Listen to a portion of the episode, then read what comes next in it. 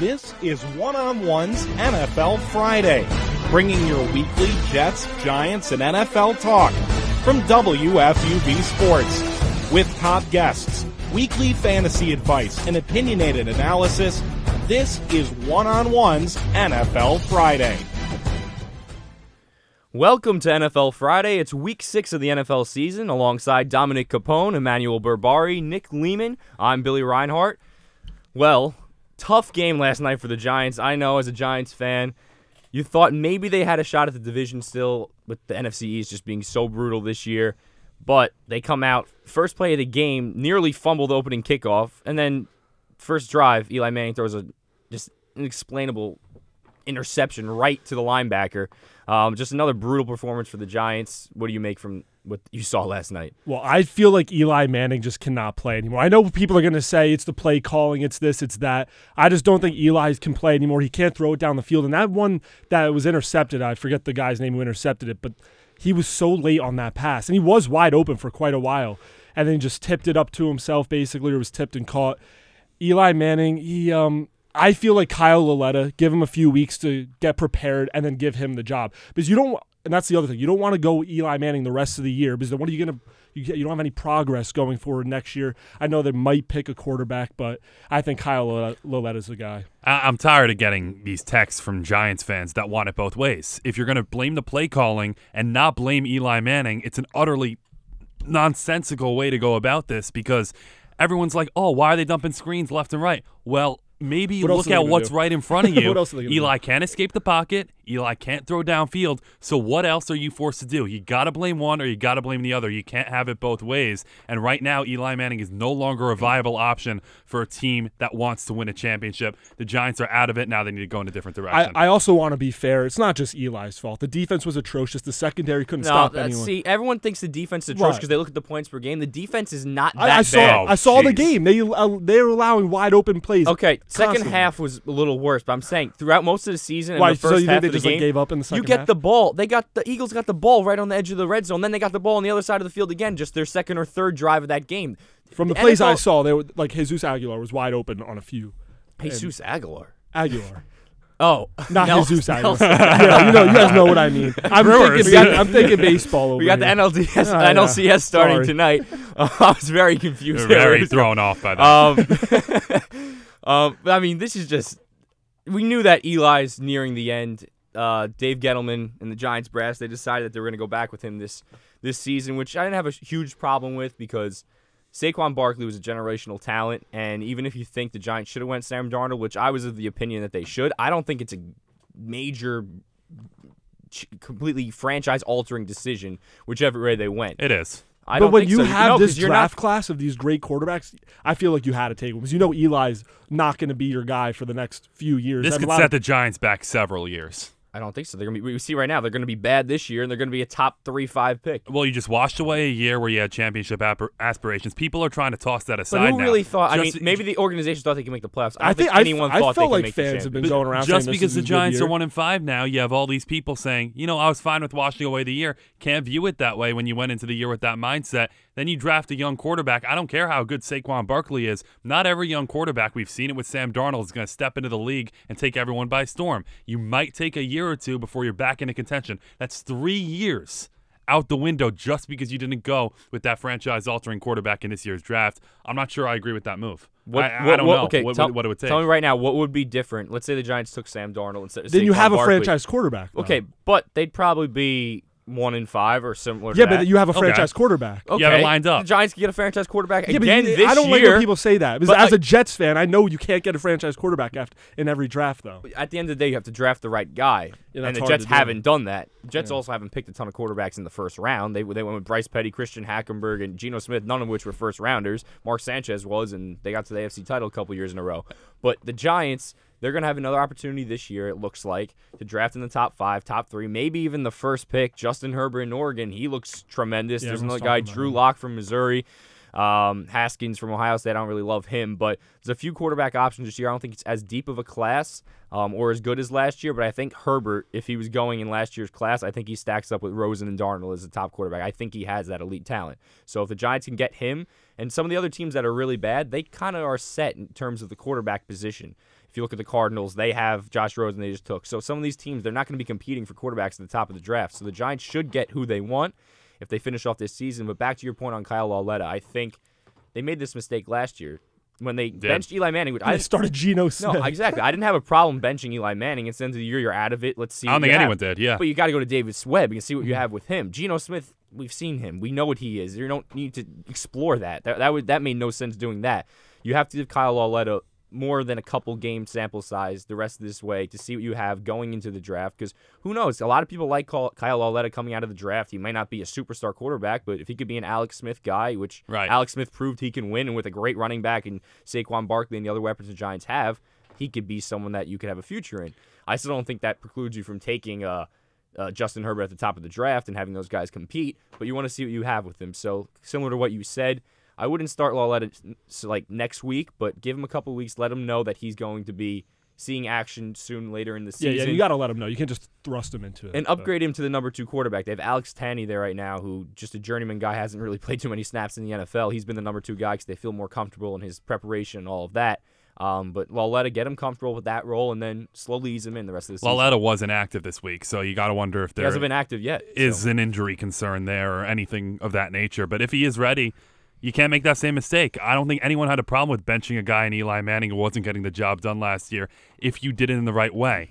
If you came out and said, you know, we're thankful for everything Eli's done for the organization. It's time to do what's best for the organization. I think everyone would have understood it if you go with a different option for the last few weeks, at least to know where you stand as a franchise. If Kyle Lauletta doesn't pan out, it's a lost season anyway. You're drafting a quarterback. But if he does pan out and at least shows that you have something to supplement Saquon Barkley, look, then you have something. Do this the right way. Don't fall back into that mold that got you where you were in the first place. I'm not sure if you guys saw today, but Geno Smith, who we just who mentioned, tweeted about Mac. he tweeted about everyone's favorite Ben McAdoo. Keep your Um, mouth shut. Geno. Apologize to Mac. Y'all, he said, I quote, "Y'all owe my boy Mac an apology." I mean, just a horrible look for Geno Smith. Eli Manning was a complete professional with him. Looked to help Geno Smith. They seemed to get along last season, but Kim Jones, actually of the NFL Network, she had an interesting tweet, and she's very in tune of what's going on in that Giants locker room. She called Geno Smith out, quoted his tweet, and called him out, saying how um, Eli was professional with all of them, and Geno and Ben McAdoo enjoyed snickering at Eli and all that. Um, so just a bad look for both Geno Smith and just the whole organization in general, which some Jets fans I've heard are a little jealous that I don't know if about je- yeah jealous I'd say that the Giants aren't receiving that label of uh, a train wreck or just a chaotic organization that the Jets historically have had. They want the Giants to be treated that same way, which I don't blame them. The, The Giants have been a the Giants wreck. are off the rails right but now. then again, the Giants always can fall back on the two Super Bowls that they won. Speaking not of that long tweets, ago. I I do like the tweet that was put out last week. You know, the Giants are just the Jets, but with much better PR. The Jets don't know how to handle situations like this. The Giants have a knack for kind of deflecting some of that criticism and still gaining the upper hand as a franchise in this city and still having that upper hand over the Jets. So, yeah, are, there are a lot of similarities between the Jets and Giants right now in terms of how catastrophic the franchises are. But I just think the Giants are more suited to handle these situations in a in a classy way. At the same time, if you want to spin this positively, not that I have any hope or want them to try and turn around the season the rest of the way. I want to tank all the way and finally get that quarterback. But the Giants have had an extremely tough schedule. I mean, we saw that when the schedule came out this summer, we saw that it was going to be just a really, really tough first seven, eight games for the Giants, and it's proven to be that way. Even if you expect them to be really good, you were saying how could they get past this early season schedule that they have? Let's just list off some of the teams they played. They played Jacksonville, was in the AFC Championship game last year. Then they had to play in Dallas. Dallas isn't great, but they are 2 0 at home. That's a tough place to play on Sunday Night Football. Then they had to play at the Texans. Texans aren't great, but they're talented on the road. They played the Saints at home. That's personally who I picked to represent the NFC in the Super mm-hmm. Bowl. You got the Panthers on the road, Eagles now at home. Now they go Monday Night Football at Atlanta, who's still a talented team, and that's a tough place to play. This is a really rough schedule for the Giants early on. Not one of those games can you say is an easy schedule. When you look at the Jets on the other side, they're two and three, and they have not had nearly as hard of a schedule. And I still think the Giants are a more talented team than the Jets this year. If you separate them, Sam Darnold's played well, and Eli hasn't played great, but their play's been rather similar. Both have bad offensive lines, so you can't use that as an excuse. But I don't. I just think the the schedule is a, huge part of the NFL. When you look at teams each year, who's going to surprise you, have to look at who they're playing because momentum, I think, is the most important thing in the NFL. And let's say the Giants won last week and Carolina held on. I think they would have given a much better performance this week against Philadelphia. It's all about momentum. Mean, the way I look at it, I chalk the Jaguars up as a loss the first game. The Cowboys they could have won. Texans they won. The Saints you already put them in the as in the Super Bowl for the NFC, so I don't think you were going to put them as a win. And obviously the Panthers game last week that was just that's a brutal blow. That was an 63 atrocity. yard field goal to win it. That's the worst That's way tough. to lose. I mean, you lo- and against Jacksonville week one, they lost by five points. I mean, they played Jacksonville tough. Oh, they, yeah, then they they lose to Dallas. They had a late touchdown in garbage time, but lost to them by seven. Beat the Texans by five. Lost to the Saints by two scores. Saints are a great team. Lost to the Panthers on a 63-yard field goal as time expired. This is the really the bad game where it kind of went off the rails a little bit. Eli looked really old. He, I thought Eli's played decently well for most of the season. He's had his moments against Carolina. He had the back-to-back interceptions He's last bad. week, He's not but he's good. played relatively well. I've thought. Also, a big elephant in the room that you neglect to mention, Billy, is Odell Beckham Jr. and his antics. Antics. a- And, this goes from the top to the bottom. Giants, it's a toxic atmosphere in, in that locker room right now. People don't talk about it, especially the Odell apologists, the Eli apologists. The Giants aren't handling it the right way. Odell is a clown. And Odell's a clown. Hold on, do you think that IV where that he went into uh, early in the second? I believe that last quarter, week because there was no reason not to. He Um, left two early. Weeks in, two weeks in a Do you row. think it was because he was dehydrated? What kind of Probably teammate no, I, stable on the I, I, I. I, I'm- I don't know. I don't. I didn't see that until the second half. Um, I, I think that Odell. Prob- I mean, Saquon wasn't on the field either for the final play, and they did have Wayne Gallman in there, so it wasn't like they didn't Yeah, have but a he running didn't back. go to the locker. they room. didn't throw a hail mary or anything. They threw a quick little bubble screen, see how many yards I can get stat pad before the half. So I don't even know if he was supposed to be Bill, on the you have field to, for that. but you have to admit though that it's getting the Odell thing is getting old. It's like, getting like tiring. headbutting and like punching the the um Do you- okay. what was it air conditioner? or The way I see him with The that, fan? with the net last year, he was legitimately frustrated and taking his anger out and lost control. With the net, the way I mean, the, with the fan yesterday, I think he was trying to get himself going. He was like, he was banging, come on, let's go, like that. I, I, I don't know. Josh Norman.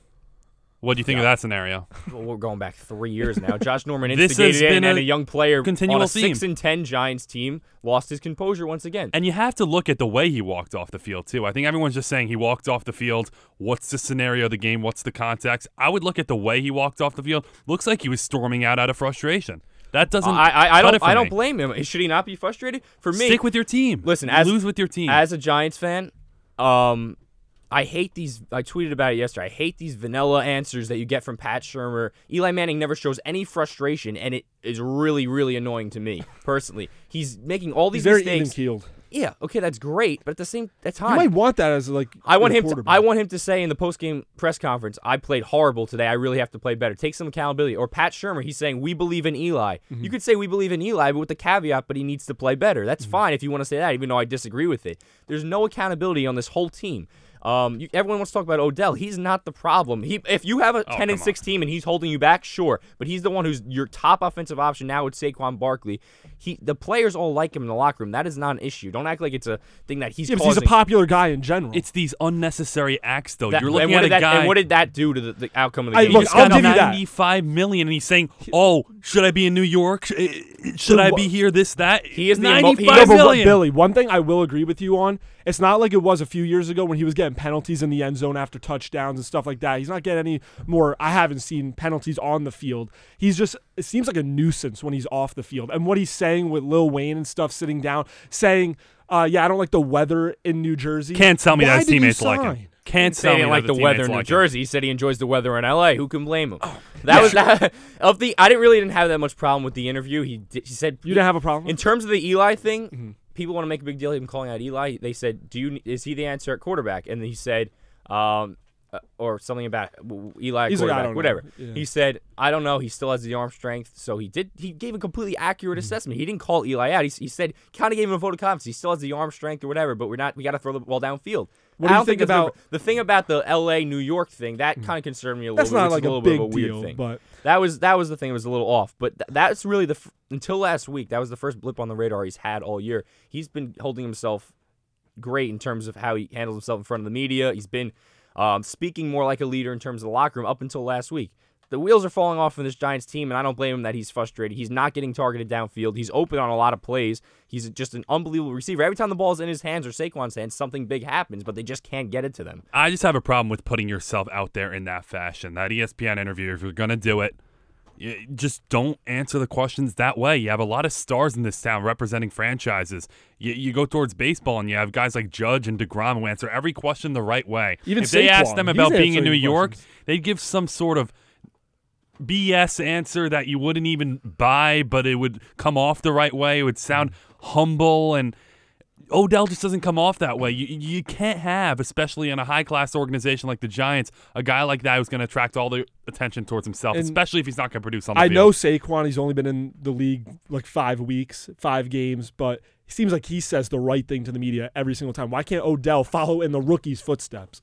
That's what I. do. I know you say he's been like he's done well with the media this year, but the whole Lil Wayne interview just really upset me, and I'm not even a Giants fan. Well, for more insight onto an opinion on what has happened this last week for the Giants, 0 2, tough losses to Carolina and Philadelphia, we'll go to our Giants report this week with our Giants reporter, David Spampanato.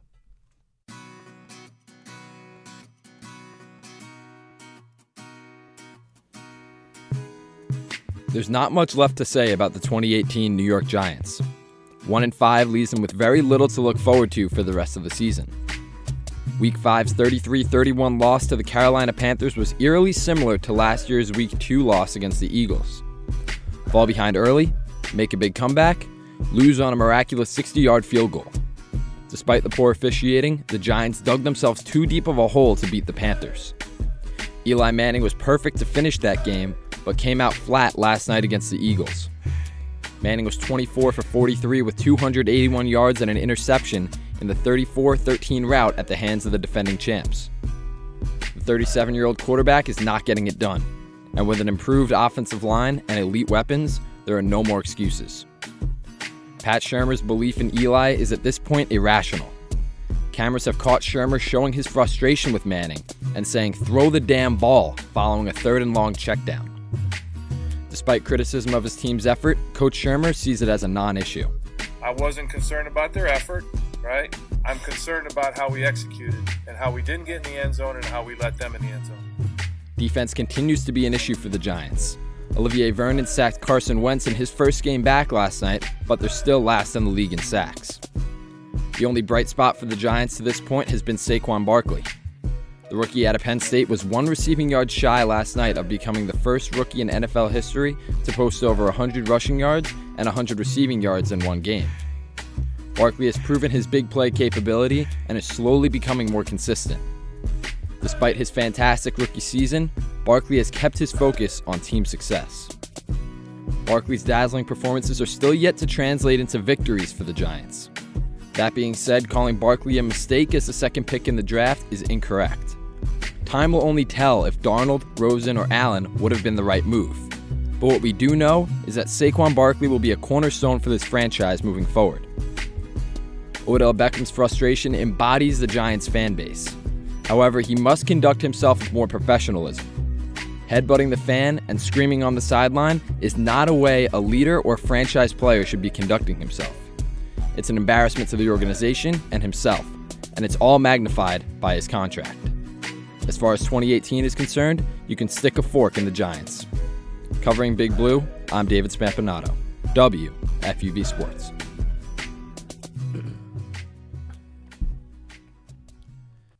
Well, the music behind that, of course, was Lil Wayne's "How to Love," poetic considering the interview with Odell Beckham And the tone of Jr. the this song. week. Yeah, it's just a little bit of a solemn mood for the Giants, but the only thing that is a positive at this point is Saquon Barkley's performance. Before we wrap this up and go to the Jets, just talk about him quickly. You might think Sam Darnold or a quarterback was the right move for the Giants, but Saquon Barkley is just unbelievable. He had that big 50-yard run last night, over 100 yards rushing, nearly 100 yards receiving, fell just one yard shy of being the first Giant to ever do that. Um, but he just had an unbelievable game. He had an eight yard run mm-hmm. that I don't know if you guys remember seeing this last night. He just leaked over about did, three yeah. different Eagles He defenders. got the first down out, right? Something like that. I mean, mm-hmm. but just a short little run like that, and he broke all those tackles. He's just an unbelievable player to watch, and another game breaker that the Giants have next to Odell Beckham Jr. as a Giants fan, I mean, for me looking at it, I'm talking for you. When you see Saquon Barkley, I feel like he can be even better if he had the offensive line because you're seeing what he's doing without the offensive line. He's yeah. running into the back. He's doing it all himself, and that's just based on talent. But if he had the holes, imagine what this guy could do. Well, I have to- his his first contact's always either at the line of scrimmage Mm-hmm. or behind the line of scrimmage. If you had a great offensive line, maybe he's at the second he is level already, and then I'll he give can break even more touchdowns. I mean, he's a once in a generation type player, and if everything works out for the Giants, maybe they get their quarterback this year, and ultimately it might be the best thing for them long term. And I was wrong on my outlook for Saquon Barkley. Viewed him as more of a guy who had that burst. And you saw that a lot at Penn State, where if he has that offensive line, if he gets that first gap, he can take advantage of the rest. But he's been a guy without anything up front. He's been able to barrel over guys. He's been able to make guys miss. So a lot of what you, I expected from Saquon Barkley heading into the season, he's exceeded those expectations. So I think only can get better if they improve that in that regard. Well, Saquon Barkley is definitely one of the few bright spots Giants fans will have for the rest of the season. Now we're going to go see our fantasy studs of the week with Nicholas Lehman. Who are some of the safest bets in fantasy this week? Here are the players our expert thinks you must start if you're looking to win your matchup. First, looking at Travis Kelce from the Kansas City Chiefs. Patrick Mahomes will be looking to target him this week on Sunday Night Football against the Patriots. Another great option coming from Jacksonville, TJ Yeldon, who continues to replace the injured Leonard Fournette and has posted two consistent solid games of over 22 and a half points. Third option this week will be Philip Rivers, who has been strong all season with a great team around him. They'll be taking on the Cleveland Browns in Ohio this weekend. Well, with the two and three Jets set to host the Colts on Sunday, we'll now go to our Jets reporter Vinny DeBellis' weekly Jets report. As soon as I was ready to declare the Jets' 2018 season a wrap, Gang Green delivered big time at home against the Broncos last week. Isaiah Crowell stole the show with a franchise record 219 yards rushing, and he deflected the praise when asked about his monster performance postgame. Uh, really, I just want to congratulate uh, my O line because I mean, without them, uh, I wouldn't be able to do that. You know, they opened up holes all game, uh, and I feel like, you know, um, JB, I feel like he basically committed to the run. And I feel like our O line, you know, they did they, they did their thing. Bilal Powell rushed for 99 yards as well, while Sam Darnold threw for 198 yards, three TDs, and a pick. Head coach Todd Bowles knew just how important this win was, and he was already looking forward to the Colts after securing the victory. It was pivotal to win at home. We were one and three. Uh, one and four would have been difficult for us. Two and three. Uh, we got the win today. We got another tough one coming up next week in Indy, and we'll try to defend home turf. A tough task awaits the Jets this Sunday at home against the Colts.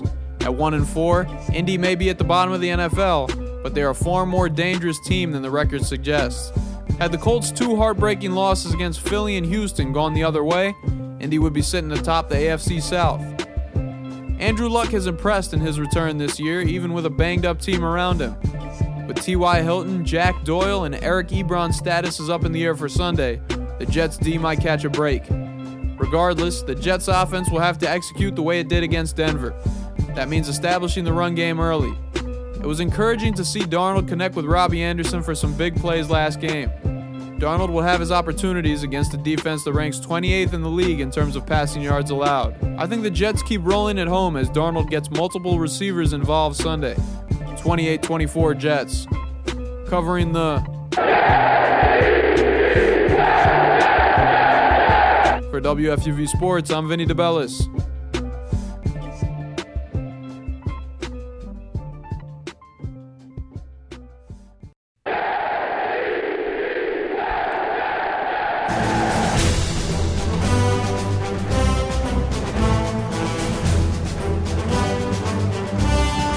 So the Jets have a 2 and 3 record, hovering around 500 with a chance to reach 500 this week against the Colts. I think they've been pretty much as advertised so far this season. Before the season, I thought they'd finish at 7 and 9. I think they're on track to be around that area. Sam Darnold, he's pretty much been as expected as well. He had that great first game after throwing that. I think the first game makes up what you pretty much have seen all year. He had that interception, boneheaded interception on the first play of that game. And then he came back and had a great performance. You've seen those ups and downs like you'd expect from a rookie quarterback, but that throw he had deep to Robbie Anderson last week, that that shows you the potential right there. It was just an unbelievable play, and he's I think he's the quarterback of the future for the Jets. He's definitely the quarterback of the future for the Jets, and he's just playing like a rookie. He's doing some things great. He's struggling in other places. Completion percentage isn't the best right now, but that throw to Robbie Anderson was beautiful. He also had a wide open one to Robbie Anderson, and then the one to Terrelle Pryor to finish it off. Three touchdowns. The stats, if you look at the numbers, the the completion percentage, like I mentioned, wasn't great. But if you get three touchdowns and you could do that, what else can you ask for, especially from a rookie quarterback? That throw to Robbie Anderson, where he just Perfect. threaded the needle, was unbelievable. Showed what he's capable of, and I think this week was perfect for the Jets in that in the previous few weeks you saw Sam Darnold's potential, but you really didn't see anything in terms of the coaching staff supporting him, and they kept going with these dinks, these dunks. You're not doing that with a rookie quarterback. He's going to make mistakes, and I think the Jets accepted that, especially after that big kind of check off following the week one outlier against the Lions. So now that you're letting him loose, you're letting him make those mistakes, you're letting him show what he can do. I think that's exactly what the Jets need. They need a feel good win like that, but they also needed a scenario where Sam Darnold was airing it out down the field and gaining confidence for himself. And you can do that when the running game just went off. Isaiah Crowell, he's a game time decision, I believe it's he's listed at for this weekend against the Colts. But 219 yards, breaking the Jets' record of Thomas Jones is 210. He was unbelievable as well. I, Bilal Powell had the one fumble, but he had a decent game. When when the run game opens up like that, you can launch those balls deep down the field, especially a guy like Robbie Anderson who hasn't really done that much this year. And Crowell's been better than expected, mainly because just I didn't think the Jets' offensive line would be able to hold enough, hold up enough to give him the room to run. I mean, he's a good uh, running back, but he's not like Saquon Barkley that's going to make something out of nothing. But the Jets' offensive line is significantly better blocking the run than the pass. I mean, you see pressure on Darnold all day, but when they run, they seem to clear enough room for Isaiah Crowell to really get And something out of it. The Jets' uh, offensive line did a great job of blocking, but the Broncos' defense couldn't lay a hand on Isaiah Crowell, Right. like six, seven yards down the field. And that's when the first contact would happen, and that Crowell could just go right around him because he's so fast. But you do have to give credit where credit is deserved, and that's the Jets' offensive line on the in the run game. And I think that's why you're probably looking at around a seven and nine football team because the Jets are going to look like this some weeks. Either a team will slip up, or you're going to have a team that doesn't have as good of a defensive front and isn't as adept at doing these things defensively in terms of getting to the running back and stopping him at first contact. So the Jets' offensive line, which granted is better than advertised, will take advantage of some of these matchups, but. I still don't think they're great. I still think there are going to be those weeks like you saw earlier in the season where Sam Darnold barely has two seconds to deal with and is going down all the time. So that's why you're looking at an up and down team. You're probably looking at these nicks that you got to work out, and probably a seven and nine football team. And the Jets have been relatively conservative with Sam Darnold so far this season. He's only averaging about 213 yards per game. Obviously, the outlier being the game against Miami, where he threw it for 330 yards. Um, he's been under 200 every other game this season.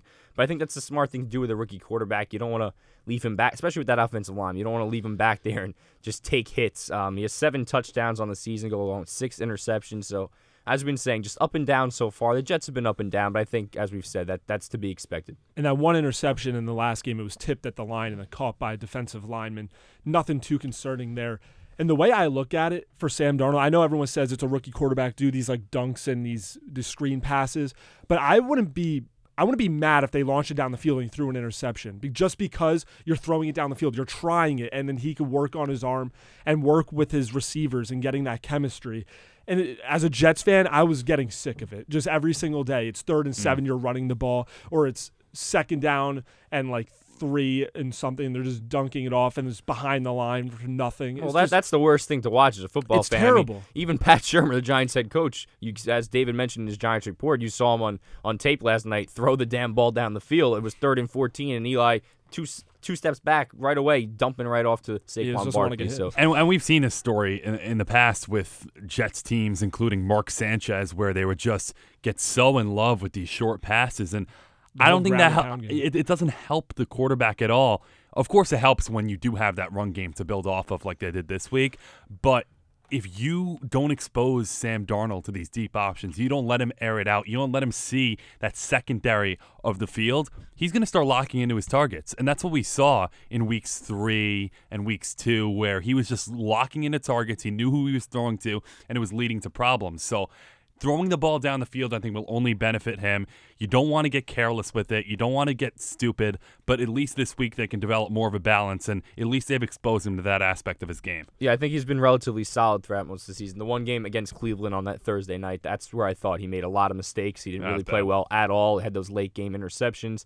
Um, but other than that, he's been pretty solid this year. Although when looking at his stats, his QBR is 33. That's painfully low. I know. Um, so going going back to it, but, wa- looking- but watching him every week, he seems like he's been solid enough. looking back at the game logs, his first game against Detroit, 21 passes, they won the game. Three straight weeks after that, 41 uh, attempts, 31 34. And then this last week against Denver, 22. So I, to me, that's saying the run game's working. Against Detroit, the run game was working. Against Denver, the run game was working. But when nothing's happening, then that's when he throws the ball more, and they just haven't been able to win. He can't be throwing the ball 40 times. No, it's Eh, the story of football. You need to get you- you- if that's what the Giants do. They can't run the ball sometimes, so they'll just do these Mm-hmm. short little passes. You, you have to either have you have to keep the ball moving. You can't let your quarterback just sit back there like a sitting duck. Um, especially a young quarterback, like I said, you don't want to get him injured. So the running game's not working at this stage of his career. He's not going to really be able to carry you down the field and carry you to wins. But um, yeah, definitely a great point there. And the, the statistics aren't going to be glamorous when it's all said and done. Right now, you're looking at seven touchdowns, six interceptions. I'd say that's better than what you expected. Uh, you've seen legendary quarterbacks like Peyton Manning come into this league and have about 10 more interceptions and touchdowns in year number one. So the rating isn't going to be great, especially this last week. You saw so many great things from Darnold. The final line, he wasn't even at 50% completion percentage, I think. So y- y- you're not looking at a guy who's going to put up great numbers this year. That's maybe something for next year or the year after. But if you see enough of that positive light, you see his development as a quarterback, you you know what you see.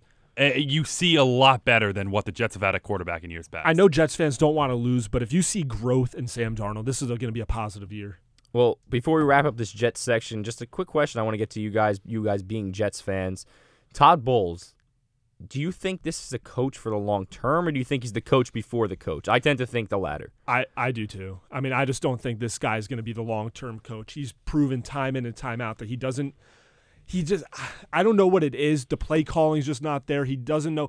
If for me, I've said this before, you got to get an offensive minded coach for Sam Darnold. I, I think that would be a great matchup right there because this guy, Todd Bowles, was supposed to be this defensive specialist, and the defense hasn't lived up to standards. At times they played well, obviously, but he just hasn't. He's been under expectations, below expectations, and I just don't think Todd Bowles is going to be the long term coach. And to be honest with you, I think he's done after this year. They can't go under this whole bowl strategy of the dinks and dunks with Darnold. I think he's inflected way too much of his wisdom into the offensive game plan. He needs to completely delegate that to his offensive coordinator. Jeremy Bates has been very up and down so far, but I don't think a defensive minded coach is the guy who's going to lead the Jets into the future, especially with how Bowles has handled certain late game situations, certain big game situations throughout his tenure so far, and he hasn't really improved on the fly. So He doesn't I- make any adjustments in game. yeah, too. I think if That's Darnold can to do. develop enough this year and the Jets finish right around where we expect them to finish, a 6 and 10, 7 and 9, maybe even 8 and 8, I think Bowles is a goner and I think the Jets need to search for a better candidate, maybe a more offensive-minded candidate. Not to say they'll get the right candidate. The Jets have had a lot of incompetence throughout their history, but they need to look for a new guy. Well, that does it for our Jets talk. Now we're going to go to another fantasy segment with Nicholas Lehman. Predicting this week's fantasy duds is just as important as picking this week's fantasy studs. Here's who our expert thinks you should sit this week.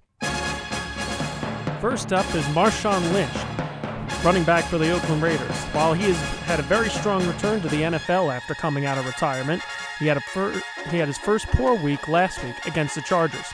Lynch's and his team will have a difficulty against the Seahawks this week, leading to another subpar performance for the former Pro Bowl player. Demaryius Thomas. After a strong week one, Thomas's performance cooled off and has been average for the Broncos. Even though he earned 19 points last week in Yahoo Fantasy, Thomas will have to face the dominant LA Rams and will be a prime candidate for a regression week. Keenan Allen, Los Angeles Chargers wide receiver. After catching a season high 8 for 9, he has underperformed for most of the year, and the same will happen against against the Cleveland Browns this week. Well, good stuff there, Nicholas. Um, before we get to our NFL picks for the week, let's touch on, touch on a couple of the big topics around the NFL. Obviously, the big story this week is the undefeated Kansas City Chiefs and Patrick Mahomes What a game. traveling to Foxborough to battle Tom Brady and the Patriots on Sunday Night Football. That should be a heck of a game, and it's really going to tell us a lot about the AFC. Is it still the Patriots conference, which I tend to think it's going to be? I would never bet against Tom exactly. Brady and Bill Belichick. Especially I'm in, especially in that's the I've key. learned that that's the key that. though. I think this game will tell us a lot because if the Patriots win this, I think they could ultimately catch the Chiefs for the top seed in the AFC.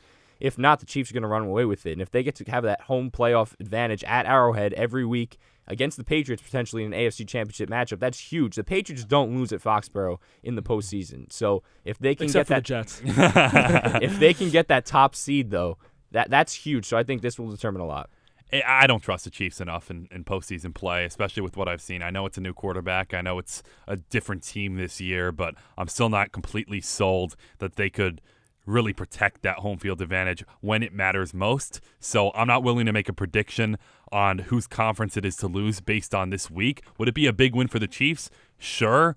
But I'm not going to rule against the Patriots, even if the Chiefs come away with the win. And I would still very much expect them to defeat them if it came to that AFC Championship game. if it came for the AFC Championship game or if they met in the playoffs at any point, I would have to go with Tom Brady as Even well. if the Chiefs have home field. That's a good. It's a good question because they have but one of the loudest home field advantage. They advantages. the do, league. but I, like I said, I'm not going They to would bet choke. against Tom They would Brady find a way and blow Bill it. Belichick. But I love Patty Mahomes. oh, I love I- Patrick Mahomes, former great. guest of One on One. He's so it's he's so good. He's so talented. And even last week, he wasn't throwing. He was he still had a great game, but he he uh, ran the ball in for a touchdown or two. Um, just an absolute great game. He can do anything. I've been a fan of Patrick Mahomes since the draft. Before this season, some people forgot about him Mm-hmm. because obviously he sat a year behind Alex Smith last year. But I was saying to some people, everyone loves Deshaun Watson, but Patrick Mahomes is still going to be the best quarterback to come from last year's draft. I don't want to say I was right, but I was right. Humble, Humble brag. brag.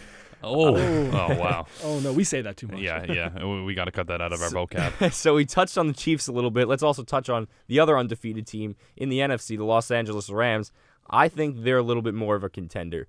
They are just absolutely stacked on both sides of the ball. That's one of the advantages of having a quarterback under a rookie salary, like the Eagles do with Carson Wentz.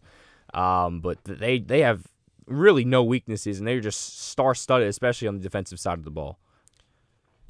So let me look. Raiders, Cardinals, Chargers, Vikings, Seahawks. They're 5 and 0 on the season. The Rams like you said, they're a great team. But last week the defense allowing 31 points to the Seahawks who aren't a great football team.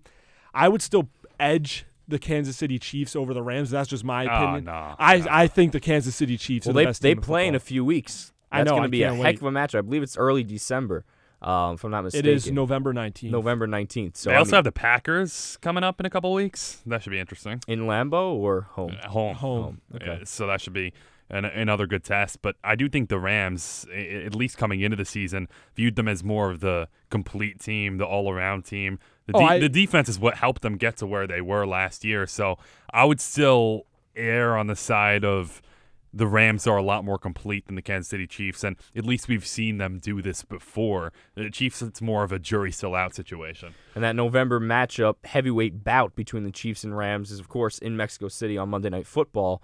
So that should be fun, definitely.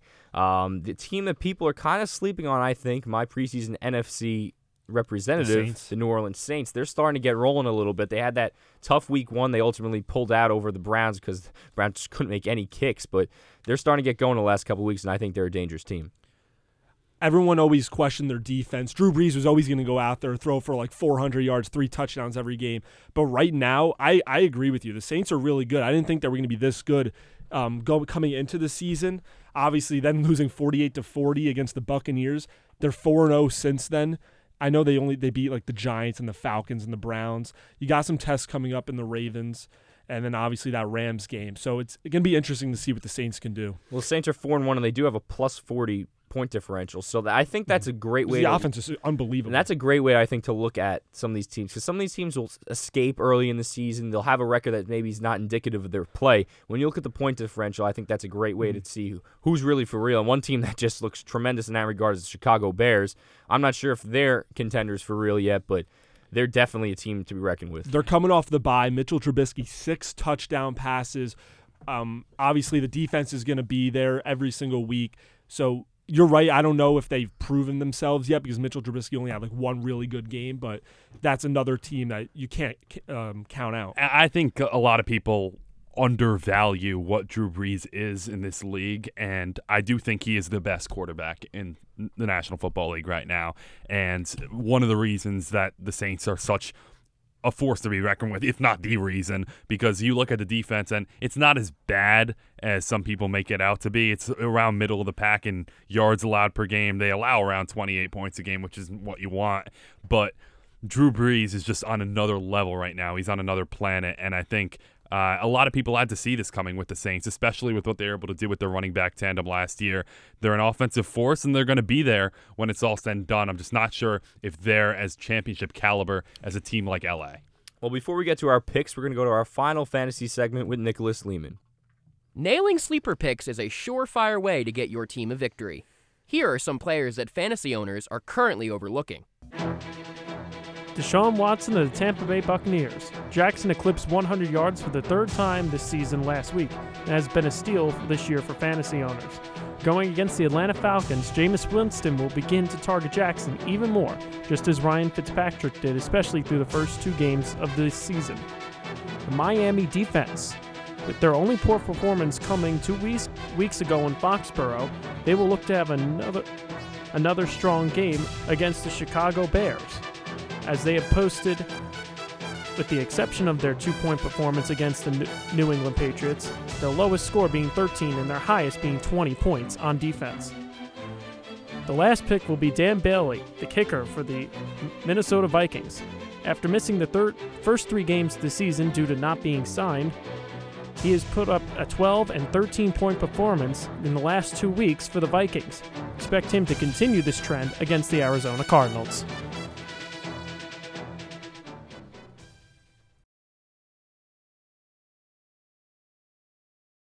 Also have the Chargers in Cleveland. The Browns are they're a good, decent football team, but I don't think that Baker Mayfield can compete with Philip Rivers. Tired of hearing about the Browns. They're the most over talked about 2 2 and 1 football team in NFL history. Uh, give me the Chargers. I don't get why we're talking about the Browns so much. I mean, yes, they got their tie, but there's no reason to be talking to them. Chargers by a lot. Well, our producer, Charlie Maizano, he wanted to get his pick in for this, and he's going with the Browns. He's rolling with Baker Oh, Mayfield no. and the Browns. Get out of here. well, now it brings up what I think might be the toughest one to pick of the week. The Seahawks traveling to Oakland to play the Raiders. They, uh, or no, London, excuse me, but they played in the preseason. The Raiders won 32, I believe 17, 18, That's 19, something like that. Exactly. exactly. It was week four of the preseason. Not a lot of stars play, but this you can go with anyone here. I don't think the Raiders are a good team. They're home. I'm going to go with the Seahawks. They've competed with some good teams the last few weeks. We were talking about this before the show. This was a little toss up before me as for me as well. I just decided right now I'm going to go with the Seahawks. They scored 31 points last week against the Rams defense. I think that could beat the Raiders. Russell Wilson has been one of the best at doing a lot with nothing, and he's facing a Raiders team that has not been good. Give me Seattle. In this kind of a game, you have to take travel into it. That long trip from the West Coast all the way out to London. I think Russell Wilson's going to get the better end of the Raiders this week. Well, both teams obviously have to go across the United States and then just to London, so that's a long trip for both teams. We got the Panthers traveling to Washington to battle the Redskins. I'm going with Carolina in this one. I'm also going to go with Carolina. I have no faith in Alex Smith. I'm sorry. I'm a big Cam Newton fan, so I'll give uh, the nod to the Panthers. I echo that sentiment. I like the Panthers, and I like them by a decent margin. Panthers have the momentum right now coming off their big win over the Giants, the 63 yard field goal we've all heard about enough already in the Giants report. Panthers, especially because they got the momentum. I think we all have the Panthers, and I think we might all have the same picks so good. far. I don't mean, like this. I don't like going Oh, first. no. I think you guys are all copying my picks Someone needs over to here. disagree I'm here. not. I, Um, I have all my picks labeled before. But we got the Colts at the Jets. We touched on it a little bit earlier. I'm going to go with the Jets in this one, although I think another tough game to pick.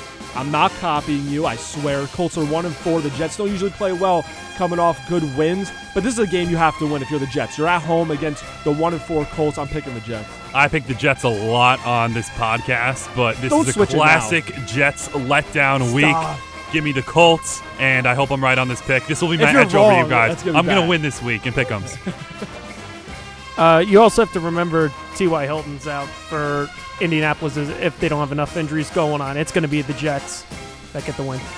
We got the Bills at the Texans. Texans still talented. Tough place to play in that dome. The Bills are just horrible. I'm going with Houston in this one. I swear I'm not copying you. I got the Texans too. They won two in a row. They're going to make it three at home. Bills are awful. Um, They're atrocious. I don't know the most nice way to say this. Texans. Give me the Texans. Uh, Deshaun Watson's banged up. I think this is going to be slightly harder than they think, but Houston's still going to take it. Well, we got the Cardinals at the Vikings. Josh Rosen's given the Cardinals a little bit of life in the last few weeks. He's played well, but Minnesota is still a superior team, and at home, that's another tough place to play. I'm going with the Vikings. Josh Rosen is going to be good in this league. I, I really like him, but I'm going to go with the Vikings.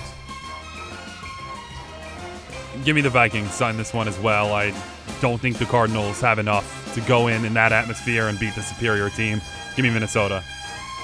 Again, going off momentum, Vikings over the Eagles last week. They're going to carry this right into the Arizona game. Pick Vikings. We're about halfway through the Week 6 slate. We got the Steelers and Bengals in a tough AFC North matchup. The Bengals, surprising a lot of people this year, playing well. Steelers obviously haven't been as good. This is tough. Bengals are home. I'm going to give them benefit of doubt because of that. I'm going with Cincinnati. Steelers coming off a big win against the Falcons. I know it's the Falcons, but the offense showed up, the defense showed up. I'm still going to pick the Bengals at home.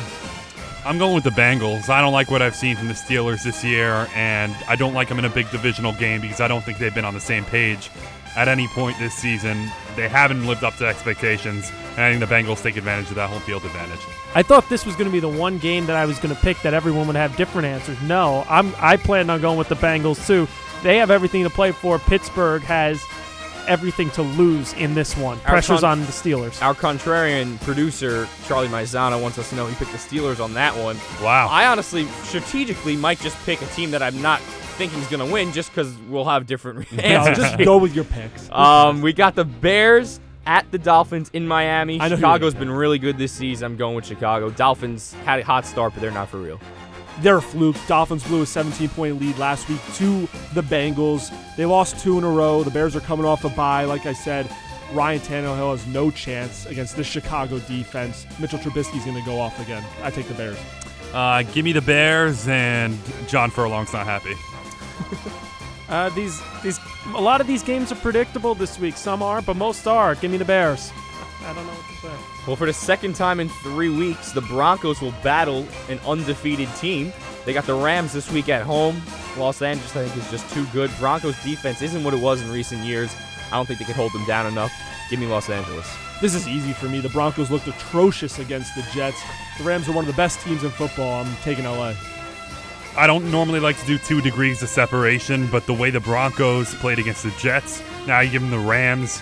Give me LA by a lot. Uh, coming off that loss to the Jets, I don't think the Broncos have a chance. This is going to be LA all the way.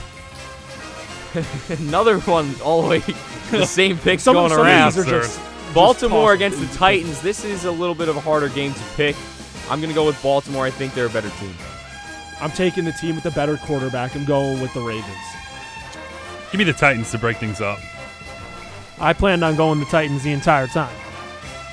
Okay, Jaguars at Cowboys. People sleeping on this game. Jacksonville's, I think, a lot better team than Dallas, but Dallas is 2 0 at home compared to 0 3 on the road. That is a tough place to play, but I'm still going to go with Jacksonville. I got them beating the Cowboys. I think you're starting to copy me now. Like this is ridiculous. I'm coming.